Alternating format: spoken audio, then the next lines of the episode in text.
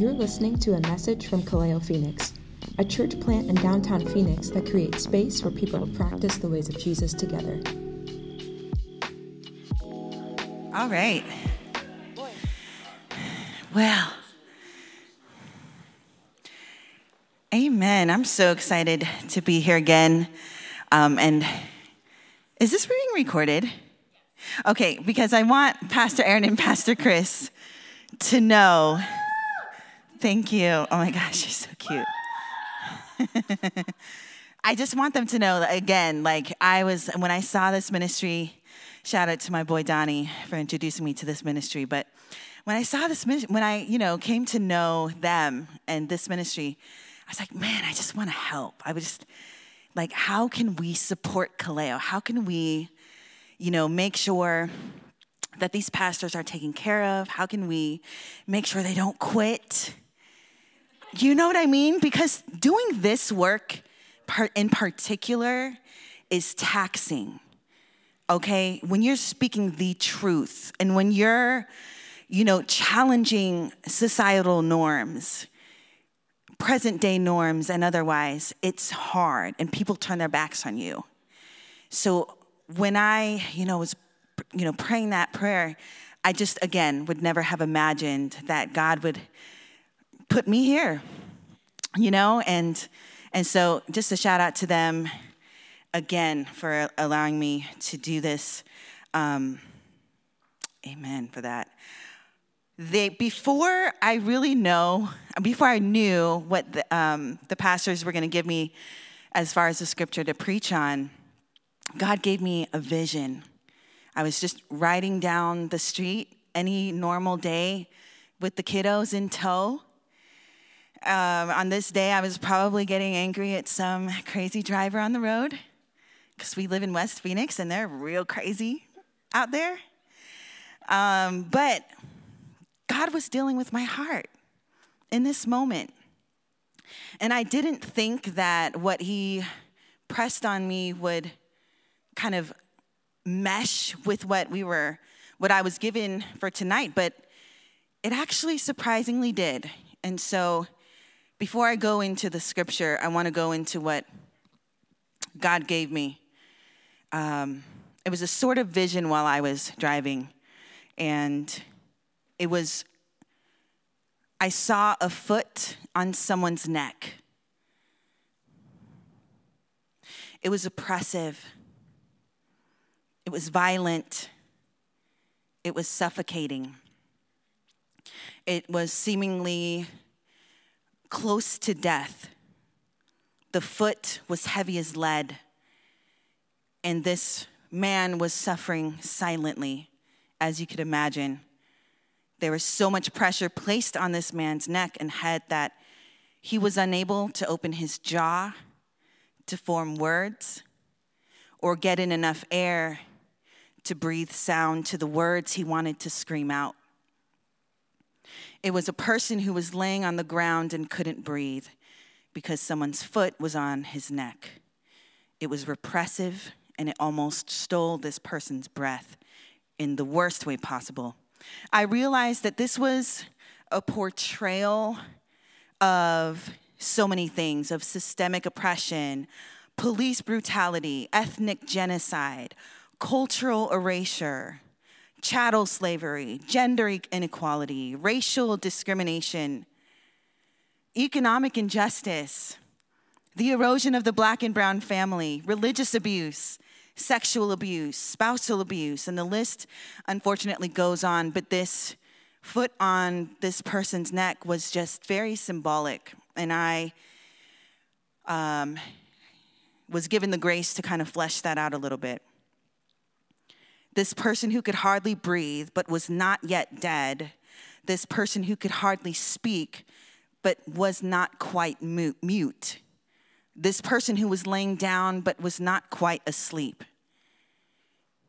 And then, of course, it brings me back to the footage, the video, many videos of the murder of George Floyd, the gruesome murder by police, a massive and heavy outpouring and mourning of our community happened after that. It was traumatic in a very real and personal way. Our people, some hundreds of miles away in other states and other countries across the globe, experience effects like PTSD, depression, deep, deep loss and sorrow. There were those around him, those within earshot, who could hear George's final cries before he went unconscious and ultimately died an untimely death. George could be heard by onlook- onlookers pleading with police officers, calling out, Sir, please, officer, I can't breathe. They gonna kill me. I can't move. Mama, mama, I can't. This happened as George's onlookers continually called out for help. And now I want to read the scripture that was given me by Pastors Aaron and Chris, Matthew 15, 21 through 28. And it reads like this Jesus went from there to the cities of Tyre and Sidon. A woman came from the land of Canaan. She cried out to Jesus and said, Take pity on me, Lord, son of David. My daughter has a demon and is much troubled. But Jesus did not speak a word to her. His followers kept asking, saying, Send her away. She keeps calling us. Ugh. He said, I was sent only to the Jewish people who are lost. Then she came and got down before Jesus and worshiped him. She said, Lord, help me. But he said, It is not right to take children to take the children's food and throw it to the dogs. She said, "Yes, Lord, but even the dogs eat the pieces that fall from the table of their owners." Jesus said to her, "Woman, you have much faith. You will have what you asked for." Her daughter was healed at that very moment. Does Jesus foreshadow the shattering and destruction of ethnic barriers in this scripture? Or does this woman expose the barriers of ethnicity and bias and change Jesus forever? Is this the woman that changed Jesus? Now, before we go into that question, I want to pivot for just a moment about, about a parable that Jesus shared concerning the Good Samaritan in Luke 10 and 25. I'm, I'm going to summarize here, but he was an expert of the law, a lawyer will say, stood up to test Jesus. Teacher, he asked, what must one do to inherit eternal life? What is written in the law? Jesus replied. How do you read it? He answered, Love the Lord with God with all your heart and with all your soul and with all your strength and with all your mind, and love your neighbor as yourself. Jesus said, You have answered correctly. Do this and you will live. But the lawyer wanted to justify himself. So he said, So who is my neighbor? And in this, Jesus replied, A man was going down from Jerusalem to Jericho when he was attacked by robbers. They stripped him of his clothes, beat him, and went away, leaving him half dead. A priest happened to be going down the same road, and when he saw the man, he passed by on the other side. So too, a Levite, when he came to the place and saw him, passed by on the other side. But a Samaritan, a Gentile, as he traveled, came where the man was. And when he saw him, he took pity on him. He went to him and bandaged his wounds, pouring oil and wine on them. Then he put the man on his own donkey, brought him to an inn, and took care of him. The next day, he took out two denarii and gave them to the innkeeper. He told him, Look after him, he said, and when I return, I'll reimburse you for anything extra that was added to the bill. Jesus then asks, Which of these three do you think was a neighbor to the man who fell into hands of the robbers? The lawyer then said, The one who had mercy on him. And Jesus said, Go and do likewise. There were 45 witnesses to George Floyd's murder that, I mean, officially came forward. It was the testimony of these onlookers that helped to shape the trial of Floyd's murderers. Through witness testimony, we saw the trial work its way through to a guilty verdict of the man who stole Floyd's life and forever changed his family, our country, and our communities. Through the vision that God allowed me to see and through the story Jesus shares with us in Luke 10, I see the Good Samaritan and the onlookers in Minneapolis and see one thing. I realize one thing that I want to share with all of us who are allies, with all of us who are bridge builders, with all of us who are martyrs for the truth, with all of us who are warriors who fight this battle. Proximity, nearness, closeness, presence, accessibility. To the extent that they could, onlookers of the crime unfolding before their eyes were pleading for help and pleading for the police to spare this man's life. I do, however, want to point out that had they not been in close proximity, they would not have been able to hear George's final pleas and cries. They would not have been able to hear his voice, who was now voiceless in that court courtroom. Do you think each of those onlookers were necessarily built for the courtroom? Do you think they all had measurable and extensive experience with testifying on behalf of anyone, be it in the courtroom or in the town hall meeting or at church or at their job, standing up for others who didn't have a voice? Do you think they had a kind of like a career of doing that? Or do you think, perhaps for most of them, they were pulled into a situation and in turn responded in kind and rose above maybe their natural inclinations and met a new version of themselves on that side of the road as they watched George Floyd's life pass, or a new version of themselves in the courtroom as they stared down George Floyd's murderers while testifying. When I was reading Matthew 15, 21 through 28, where Jesus was approached by the woman who needed her daughter healed, I, I wrestled with it. To be, to be very honest, I even wrestle with it right now. But Pastor Chris told me to be forthcoming with that. Um, just going back, I want to go back really quick to what we read he's, he, verse 23, but Jesus did not speak a word to her after she cries out to Jesus and pleads with her and tells Jesus what she needs.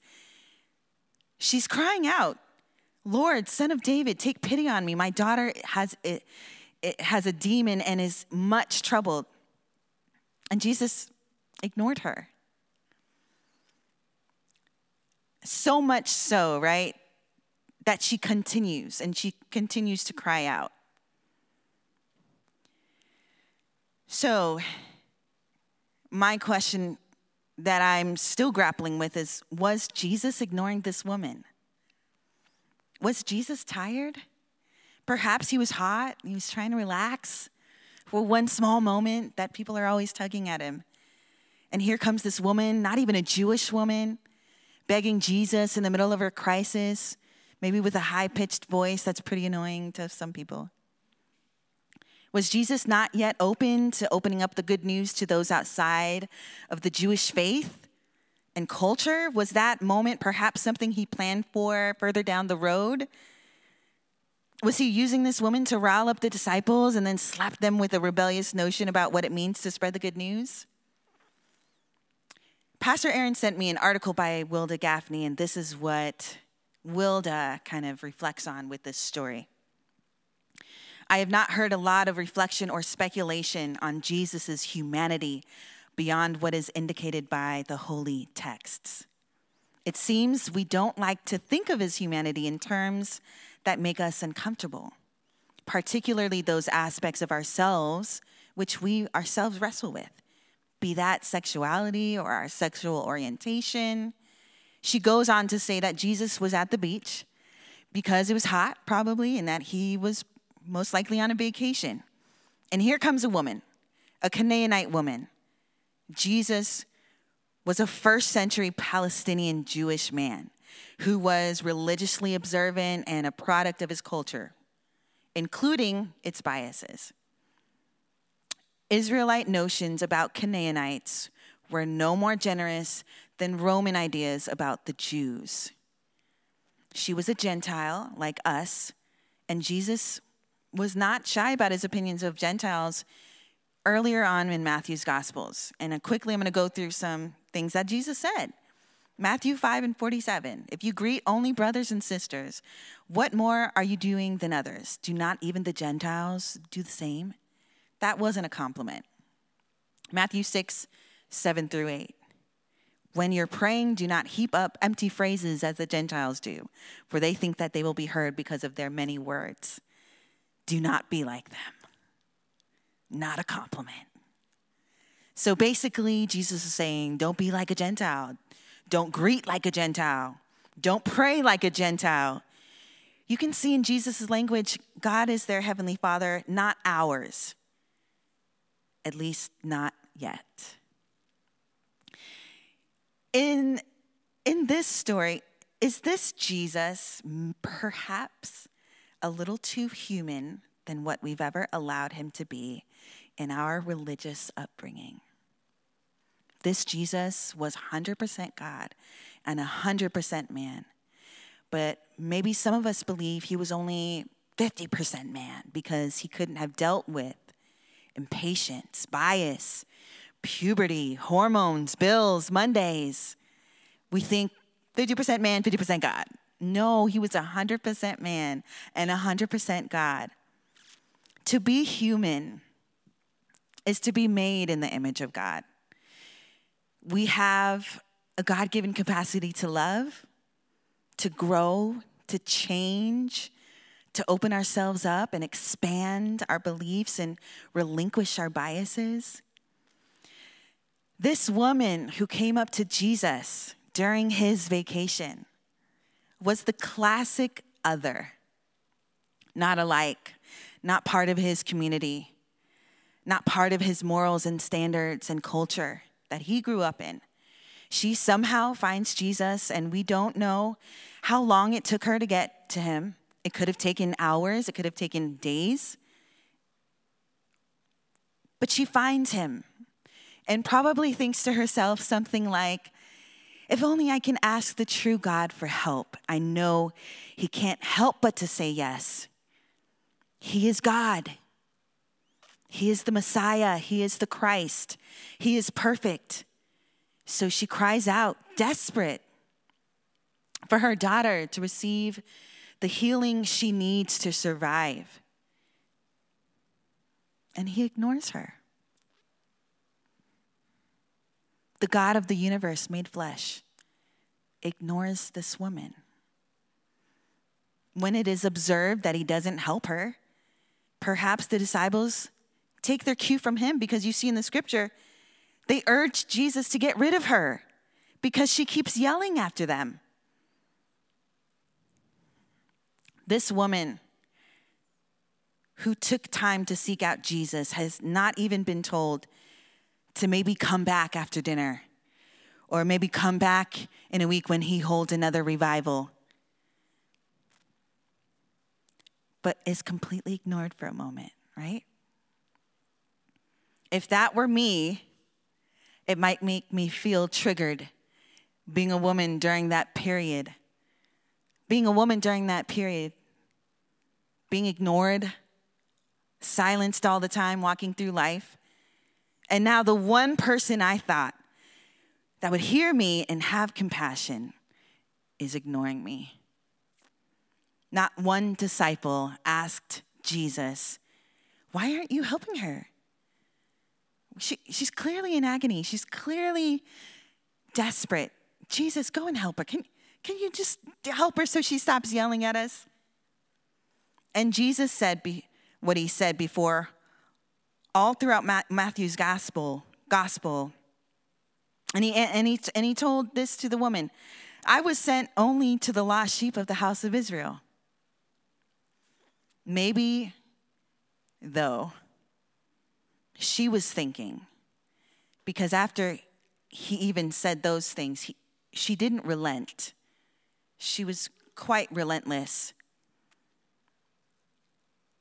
The beach that they were on, it was recently taken um, over by Jewish descendants. It was, it was a more recent thing, but this woman, she was, in, she was native to this land. So in my head, is she thinking in her head, you know, the beach you are at, although you and your Jesus, Jesus, uh, Jewish homies are more recent arrivals, is the land of my ancestors.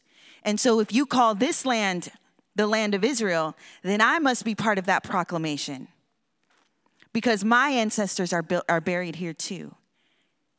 And my ancestors, ancestors were buried here before yours. It's almost like Mexicans in Nogales, right? The Nogales in Arizona. I mean, nearly all of Arizona was Mexico, indigenous. She might have thought, I am a part of this heritage as much as you are. This is my promise too. She is undeterred. She is unfettered, and thank God she was. She kneels at his feet, at the feet of one who at this point hasn't really acknowledged her presence at all. She begs him again, Lord, help me. This woman whose cultures and beliefs separate her so far from having faith in one Savior. She's labeled an idolater. She worships multiple gods. He finally answers her and says, It isn't fair to take the children's bread and throw it to the dogs. This is a wrestling point for me. Jesus called this woman a what? A dog. And in Jesus' culture, they hated dogs. They were looked at as unclean scavengers. I think in this article, the woman said she was talking to a, a Jewish rabbi, and he, this Jewish rabbi said, I've never known any Jewish rabbi to own a dog. We hate dogs. This is where I, as a woman, may have again been really triggered by this statement. But let's see how this woman of faith responded. She says, Yes, Lord, yet even the dogs eat the crumbs that fall from the Lord's table. She uses that same derogatory word back at him. And she says, Yes, but, but even the dogs still have access to the room. They still have access to sit under the table, might not be at it, and they still have access to consume whatever may fall from that table. I would ask Did this woman change Jesus in that moment?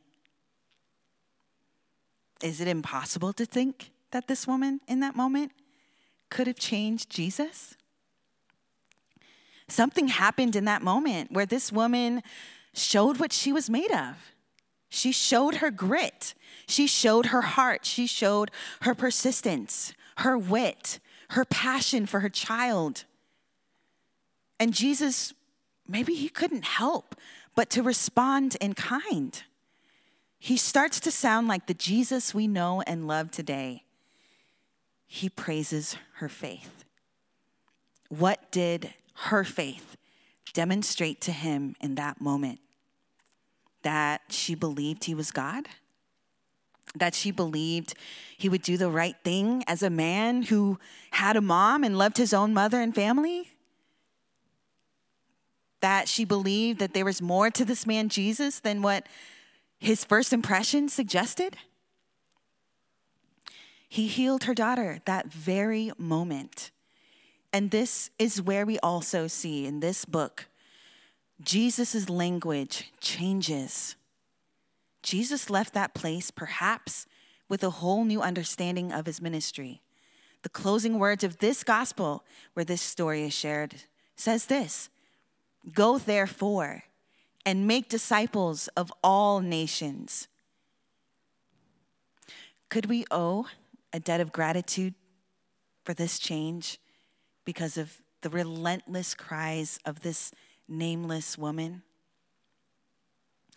And to bring it back to proximity, if this woman had not gotten into Jesus' space and made things uncomfortable for him and for his disciples, and the cherry on top being bowing down at his feet, as a Syro-Phoenician woman, another, not Jewish, not Israeli, would the, would the gospel be quite what it is today? She had no one represented, representing her interests in the temple, in the town meetings, in the courts. She was voiceless. But when push came to shove, Jesus shows us that he was open to her and listened to her. Jesus did not shoo her away, Jesus did not kick her out. Jesus allowed himself to be open to this woman and her faith and her needs. Jesus may have held bias against people like this woman at some point, as probably expressed earlier in Matthew, but when she infringed on his vacation, yelling relentlessly, begging for healing, he did not send her away. He did not reject her. He might have ignored her, but he did not reject her. She fell to her knees, and he responded in kind by healing her daughter. It was an earnest exchange. It was proximity to the other, compassion for the other, justice for the other. If those onlookers had not been in proximity to George Floyd, his murderers still might be on the streets of Minneapolis, policing brown and black people unjustly, as it is common still to this day. And to the nature of what the Good Samaritan, Samaritan could be, should be, and to what the woman in this story teaches us and perhaps Jesus teaches us, and for sure Jesus teaches us, is to always be open, to lead with compassion, but to also be committed to learning and leading by serving, to listen first. In the Bible, it says to be the voice for the voiceless. How can we do that, though, if we are not in proximity to the other? How can we do that if we are not in proximity to one another? How can we perceive what the voiceless needs if we are always the one leading conversations and talking over others? Can you imagine how difficult it might be for someone forced on the ground with someone's foot on their neck to tell you what they need?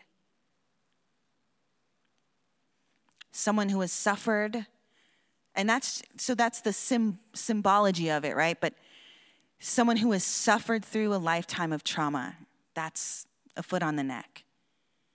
Someone who has suffered through oppression and neglect and robbery, that's a foot on the neck.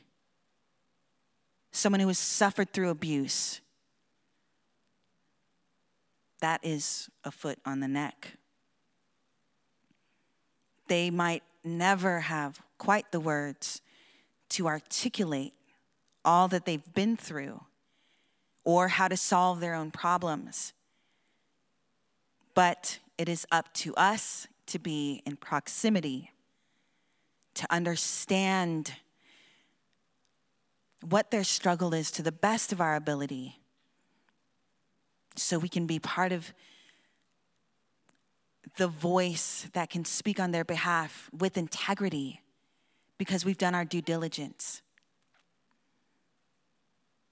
Like the Good Samaritan, like Jesus, who walked with us, not above us. He walked with us. Jesus, who stayed open and received what that woman challenged him to do. We stay open, we listen, not to respond, but we listen to understand. Let's pray. Thank you, Jesus, for your revelation. Thank you for your word. Thank you for this place being a place we can wrestle through this, wrestle through the word, do our due diligence to understand you. God, you've given us the desire to know you. God, you've given us the desire to seek you. So I pray that everyone here and represented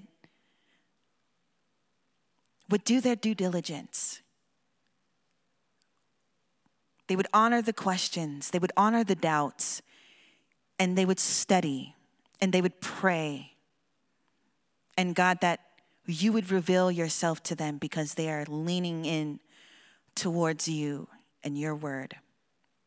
God, we pray that we would be the servant leaders that you've called us to be, that we would be the bridge builders that you've called us to be, the warriors that you've called us to be, the voice for the voiceless that you've called us to be, the allies that you've called us to be, the martyrs that you've called us to be. God, we pray that you would continue to encourage us here at Kaleo, to gird us up with your supernatural strength as we continue this the good fight of faith. And in your name we pray. Amen. For more resources or information about Kaleo, please visit our website at kaleophx.com or follow us on social media. If this episode has been helpful to you, let us know or share it with someone you know.